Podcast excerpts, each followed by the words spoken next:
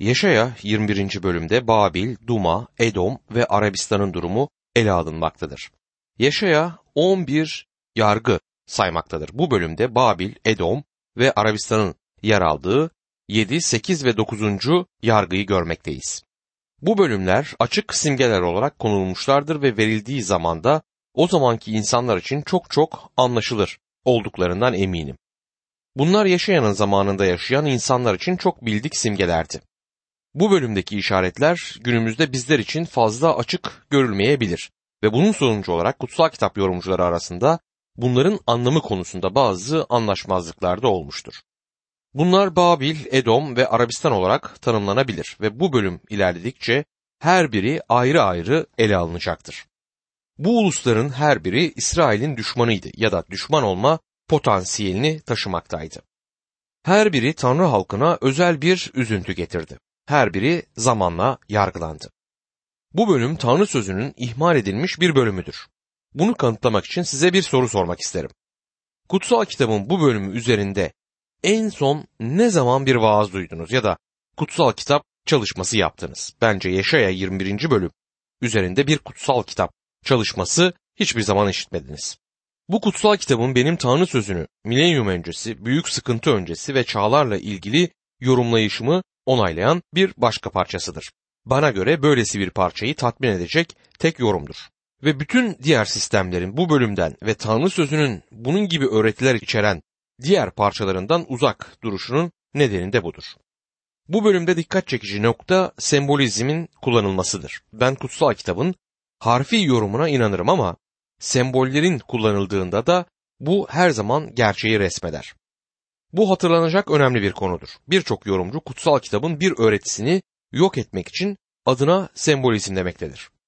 Bir sihirbaz gibi hokus pokus diyerek bir öğretiyi yok edin ve artık onun hakkında endişe etmeniz gerekmeyecektir.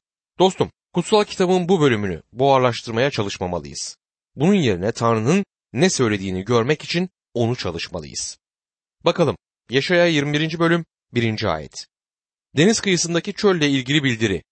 Negev'den fırtınalar nasıl üst üste gelirse çölden korkunç ülkeden bir istilacı öyle geliyor diyor. Deniz kıyısındaki çöl tuhaf bir sözdür. Suyun kuruduğu ya da su ne kadar kuru der gibidir. Kuru buzumuz ve soğuk ısımız olduğundan bu çok tuhaf olabilir. Bir yorumcu bu ayeti fırtınalar güneyden nasıl gelirse çölden de öyle gelir, diyardan dehşetle vurur diye çevirmektedir. Bu ayetin iyi bir yorumudur ama hangi ulus olduğu burada söylenmez. Ama okumaya devam ederseniz ulus 9. ayette tanımlanmıştır. Yıkıldı Babil, yıkıldı der 9. ayette. Deniz kıyısındaki çölün Babil olduğunu biliyoruz. Babil bir dünya gücü olmadan önce yıkılacağı yeniden bildirilmektedir. Bunu önceden de 13 ve 14. bölümlerde görmüştük. İlk yargı Babil hakkındaydı. Babil öylesine huşu uyandırıcı ve korkutucu bir hale gelmişti ki kutsal kitapta o kadar çok temsil edilmiştir. Yıkılacağı bize yeniden ve yeniden söylenmektedir. Babil kulesinde Tanrı'ya karşı ilk birleşik asilik yapılmıştı ve Tanrı'ya karşı son asilik kalesini yine Babil temsil etmektedir. Bunu Vahiy 17 ve 18. bölümlerde görüyoruz. Dindar Babil Vahiy 17. bölümde temsil edilmiştir ve ticari Babil Vahiy 18. bölümde bizlere aktarılır. Deniz kıyısındaki çöl paradoks oluşturan bir sözdür. Babil coğrafi olarak Fırat Nehri kıyısında büyük bir çöldeydi. O nehirden gelen kanallarla sulanmaktaydı. Yeremya, Babil'in şu tanımını Yaşaya 51. bölüm 13. ayette bizlere verir. Sizi yaratan gökleri geren, dünyanın temellerini atan Rabbi nasıl olur da unutursunuz? Sizi yok etmeye hazırlanan zalimin öfkesinden neden gün boyu yılıp duruyorsunuz? Hani nerede zalimin gazabı? Çöl ve deniz burada tuhaf bir birleşim oluşturmaktadır. Çöl ve denizin birleşimi vahiy kitabında Yuhanna tarafından da dile getirilmektedir. Vahiy 17. bölüm 3. ayette. Bundan sonra melek beni ruhun yönetiminde çöle götürdü. Orada yedi başlı, on boynuzlu, üzeri küfür niteliğinde adlarla kaplı kırmızı bir canavarın üstüne oturmuş bir kadın gördüm. Bu Yuhanna'nın Babil'in gizemini gördüğü çöldür. Vahiy 17. bölüm 1. ayette ise yedi tası olan yedi melekten biri gelip benimle konuştu. Gel dedi. Sana engin suların kenarında oturan büyük fahişenin çarpılacağı cezayı göstereyim. Yuhanna çölde engin sular görmüştür. Bu iki ayet semboliktir ama aynı kalıbı izler. Bunu Yeremya'da yine görmekteyiz. Putperestlik ve sahte dinin kaynağı olan Babil, parlaklığı ve ihtişamıyla çölün ortasında bir serap gibidir. Bu harika. Deniz kıyısındaki çöl. İlginç bir resim. Babil muhteşem bir yer değildi. Çölde bir seraptı. Bir kaynak, bir vaha değil putlar ve sahte dinle dolu bir coğrafyaydı. Orada insanların ruhları için hayat veren sular yoktu. Bu her vaiz, her radyo vaizi, her kilise ve her kilise üyesinin kafasında evirip çevirmesi gereken bir noktadır.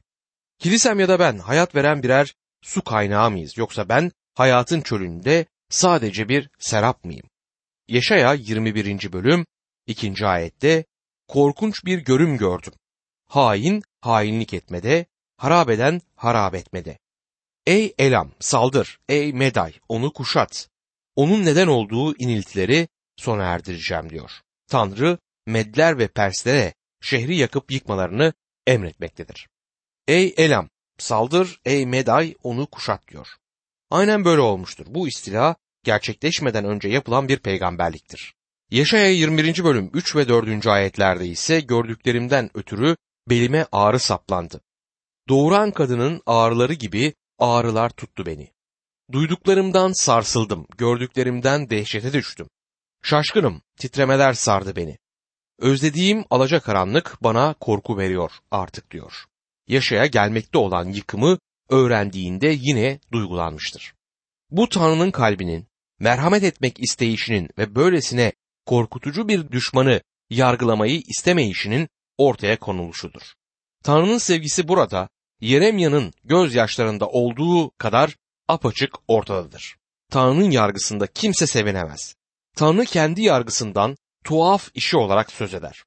Tanrı sizi yargılamayı istememektedir. Sizi kurtarmayı ister ama seçim sizindir. Ulusları da yargılamayı istemez Tanrı ve o seçim de o uluslara aittir. Yaşaya 21. bölüm 5. ayette gördüğüm görümde sofrayı hazırlıyor, halıları seriyor, yiyip içiyorlar. Kalkın ey önderler, kalkanları yağlayın diyor. Bu ayet Daniel'de kayıtlı olan Babil'in yıkılışını gözleriyle görmüş biri tarafından yazılmış gibidir. Daniel kitabında 5. bölüme bakmanızı öneririm. Bu peygamberliğin gerçekleşmeden 200 yıl önce yazıldığını hatırlatmak isterim. Belshazzar'ın ziyaretinin ortasında Medli General Gobrias şehir duvarlarının altında şehrin ortasından akan nehrin kuru yatağından askerlerini geçirdi. Şehri gafil avlayarak aldı ve herkesi şok etti. Tanrı bunun böyle olacağını çok önceden söylemişti. Yaşaya 21. bölüm 8 ve 9. ayetlerde gözcü ey efendim her gün aralıksız gözcü kulesinde duruyor, her gece yerimde nöbet tutuyorum diye bağırdı. Bak savaş arabalarıyla atlılar çifter çifter geliyor. Sonra yıkıldı, Babil yıkıldı diye haber verdi. Taptıkları bütün putlar yere çalınıp parçalandı. Şehir duvarlarının üzerindeki gözcü şehirdeki insanlara gördüklerini bildirmektedir. Çöle bakarken çift atlı savaş arabalarıyla insanların geldiğini görüyor. Bunlar mesajcılardır ve mesajları yıkıldı, Babil yıkıldı mesajıdır.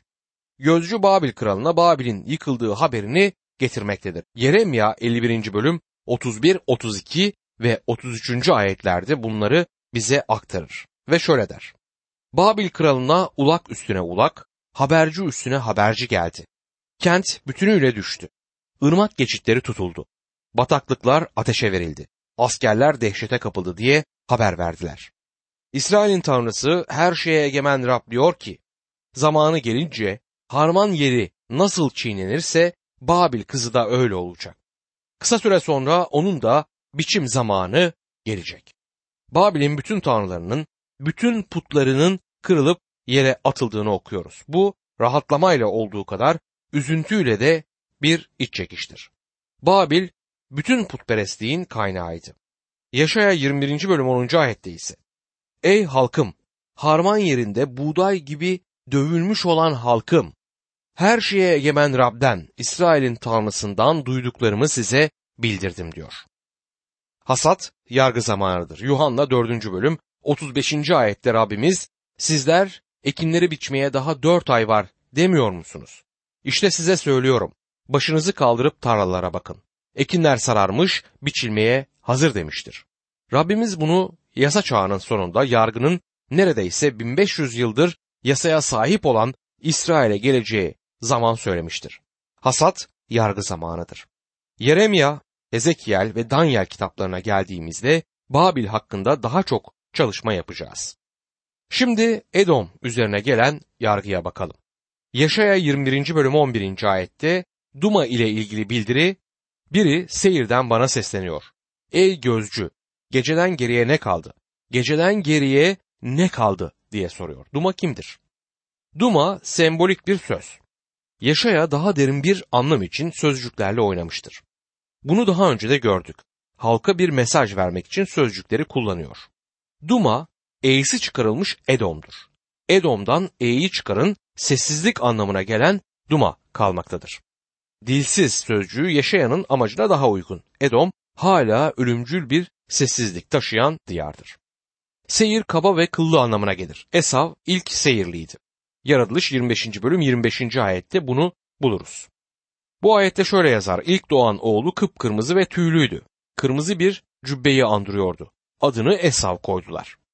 Kıllıydı ve Seyir dağında oturuyordu. Yaratılış 36. bölüm 8. ayet ise Esav, Edom, Seyir dağlık bölgesine yerleşti diye aktarır bizlere. Seyir aynı zamanda fırtınalar anlamına gelir. Burası fırtınaların silip süpürdüğü bir diyardı. Sessizlik ve fırtına. Sözcüklerle çok güzel oynanmış harika bir mesaj bulunmaktadır burada. Belli ki söze edilen ülke Edom'du.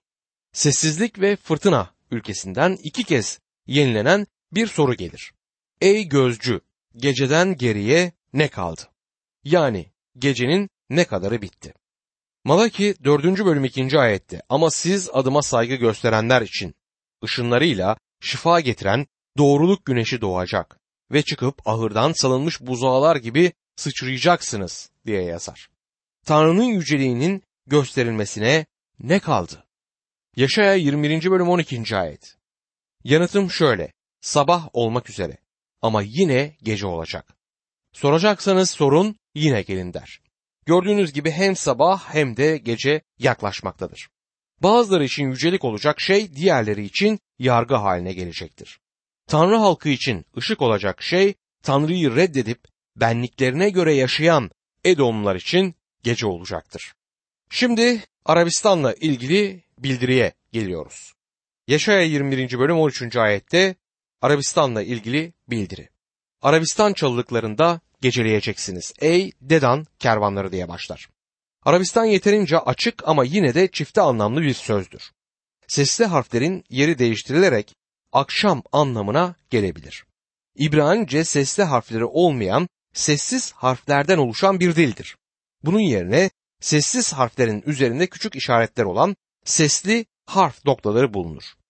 Bilginler İbranice'yi daha okunur kılmak için ona sesli harfleri katmışlardır. Bu ayetteki anlam açıktır. Arabistan'ın tarihinde akşam olmuştu. Zaman düşündüklerinden de geçti. Arabistan İsmailoğullarının çölün Bedevi kabilelerinin günümüz Araplarının diyarıydı. Tanrı'nın onlardan söz etmesi ilginçtir. İbrahim'in oğulları İsmail ve İshak hiçbir zaman geçinemediler. Soylarından gelenler de geçinemiyorlardı. Araplar ve İsrailler hala birbirlerine baskı yaparlar. İbrahim şimdi olup biteni görüyorsa işlediği günahın küçük bir günah olduğunu acaba düşünür mü? Dostum günah hala insanlık tarihinde çalışmaktadır. Yaşaya 21. bölüm 14, 15 ve 16. ayetlerde Ey Tema'da oturanlar! Su getirin susamışları karşılayın. Kaçıp kurtulana ekmek verin. Çünkü onlar kılıçtan, yalın kılıçtan, gerilmiş yaydan, çetin çarpışmalardan kaçtılar. Rab bana şöyle dedi. Kedar'ın bütün övüncü tam bir yıl sonra sona erecek. Bu diyar ve halkı üzerine yargı geliyordu. Şiirsel güzellik ve yürek acısı dolu bu bölüm bu şekilde bitmemeliydi. Burada akşam olabilirdi ama Tanrı günü akşam ve sabahı içermektedir. Akşam oldu, sabah oldu ve ilk gün oluştu diyor Yaratılış 1. bölüm 5. ayetti. Sabah geliyor, ağlayış gecesi yakında bitecek ve yeni bir gün başlayacak. İnsanın başarısızlık, günah ve karanlık gecesi sona erecektir. Ve Tanrı'nın sabahı doğruluk güneşinin doğuşuyla gelecek. Yaşaya 22. bölümde Görümler Vadisi'ne gelecek yargı Şebna ve Eliakim'in tarihi konu edilir. Bu yargı belli ki ayetlerin altındaki yorumlarda da göstereceğimiz gibi Yarışilim'den söz etmektedir. Yükler uzakta Babil'de başlamıştır ve yaklaşarak Yarışilim'e geldi. Şimdi fırtına bütün kuvvetiyle kutsal şehre gelmiştir. Yarışilim için oluşacak yargıya bakalım. Yaşaya 22. bölüm 1 ve 2. ayetlerde şöyle yazar. Görüm Vadisi ile ilgili bildiri. Gürültü patırtı içinde eğlenen kent halkı ne oldu size? Neden hepiniz damlara çıktınız? Ölenleriniz ne kılıçtan geçirildi ne de savaşta öldü der. Görümler Vadisi 4, 8, 9 ve 10. ayetlerin ima ettiği gibi Yarışilim'den söz eder. Görümler Vadisi yaşayanın paradoks oluşturan sözlerinden birisidir. Görüm Dağı anlaşılırdı çünkü dağ uzaktaki şeylerin görülebildiği bir yerdir. Musa vaat edilen diyarı görmek için Nevo dağının üzerine durmuştu. Rabbimiz Zeytinlik Dağı'ndan Yarışilim'e baktı. Ama kutsal kitapta vadi bir üzüntü, alçak gönüllülük ve ölüm yerini simgeler. Buradaki görüm üzüntü ve gelecekteki savaşın görümü olduğundan vadi bu görüm için uygun bir yerdi. Merak ve korku insanların dam tepelerine çıkıp yaklaşan tehlike hakkında sorular sormasına neden olacaktır. Yaşaya 36. ve 37. bölümlerde Yarışilim'in Asurlular tarafından kuşatılmasına bakmanızı öneriyorum. Rabbimiz bu insanları son kuşatmada dam tepelerinden ayrılıp kaçmaları için Matta 24. bölüm 16 ve 17. ayetlerde uyarıyor. Bu ayetlerde Peygamber Daniel'in sözünü ettiği yıkıcı iğrenç şeyin kutsal yerde dikildiğini gördüğünüz zaman okuyan anlasın. Yahudiye'de bulunanlar dağlara kaçsın der. Ve 17. ayette damda olan evindeki eşyalarını almak için aşağı inmesin diye devam eder. Yaşaya 22. bölüm 4. ayet. Bunun için dedim ki beni yalnız bırakın acı acı ağlayayım. Halkımın uğradığı yıkımdan ötürü beni avutmaya kalkmayın diyor. Halkım tabii ki burada İsrail halkıdır. Yaşaya 22. bölüm 9 ve 10. ayetlerde ise Davut kentinin duvarlarında çok sayıda gelik olduğunu gördünüz. Aşağı havuzda su depoladınız. Yarışilim'deki evleri saydınız, suları onarmak için evleri yıktınız diyor. Hiskiya Yarışilim'i savunmak için bu önlemleri gerçekten de almıştı.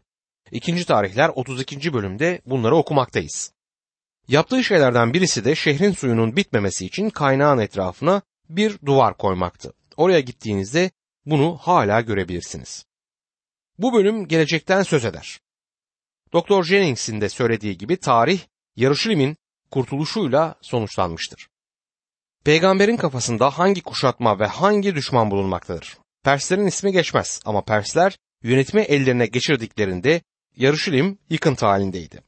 Belli ki burada karşımızda olan şehri sadece kuşatıp şehre girmeyen Asurlardan şehri tehdit edecek ama şehre girmeyecek olan son düşmana kadar Yarışilim'e karşı gelen bütün düşmanları kapsar.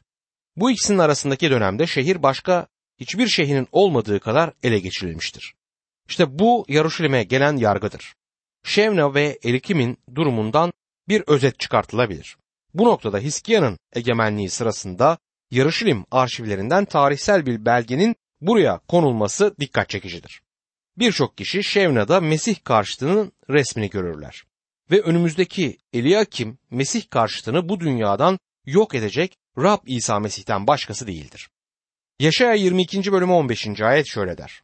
Rab her şeye egemen Rab diyor ki haydi o kahyaya sarayın sorumlusu Şevna'ya git ve de ki Şevna hazine bakanı Hiskiya yönetiminde ucuz bir politikacı. Belli ki paraları cebine doldurmaktadır. 2. Krallar 18. bölüm 18. ayette, 19. bölüm 2. ayette ve Yaşaya 36. bölüm 3. ayette bunları görmekteyiz. Yaşaya 37. bölüm 2. ayetten bir örnek vereyim. Saray sorumlusu Elyekini, Yazman Şevne'yi ve ileri gelen kahinleri Amos oğlu peygamber Yaşaya'ya gönderdi. Hepsi çul kuşanmıştı derken burada Yazman Şevna'yı görmekteyiz. Yaşaya 22. bölüm 16. ayette burada ne işin var? Kimin var ki kendine burada mezar kazdın? Yüksekte kendine mezar, kayada konut oydun diye soruyor. Şevna ismini sürdürmek için bir mezar bina ettirmektedir. Yabancı bir ülkede ölüp gömüleceği için bu ironiktir. 17. ve 18. ayetlerin söylediği gibi. 18. ayette top gibi evirip çevirip geniş bir ülkeye fırlatacak. Orada öleceksin. Gurur duyduğun arabaların orada kalacak. Efendinin evi için utanç nedenisin diyor. Yaşaya 22. bölüm 19. ayet devam eder. Seni görevden alacak, makamından al aşağı edeceğim. Şevna bence Mesih karşıtının sadece bir gölgesidir. Şimdi Rab İsa Mesih'i resmeden Eli Akim'le tanıştırmak istiyorum sizleri. Yaşaya 22. bölüm 20 ve 21. ayetler.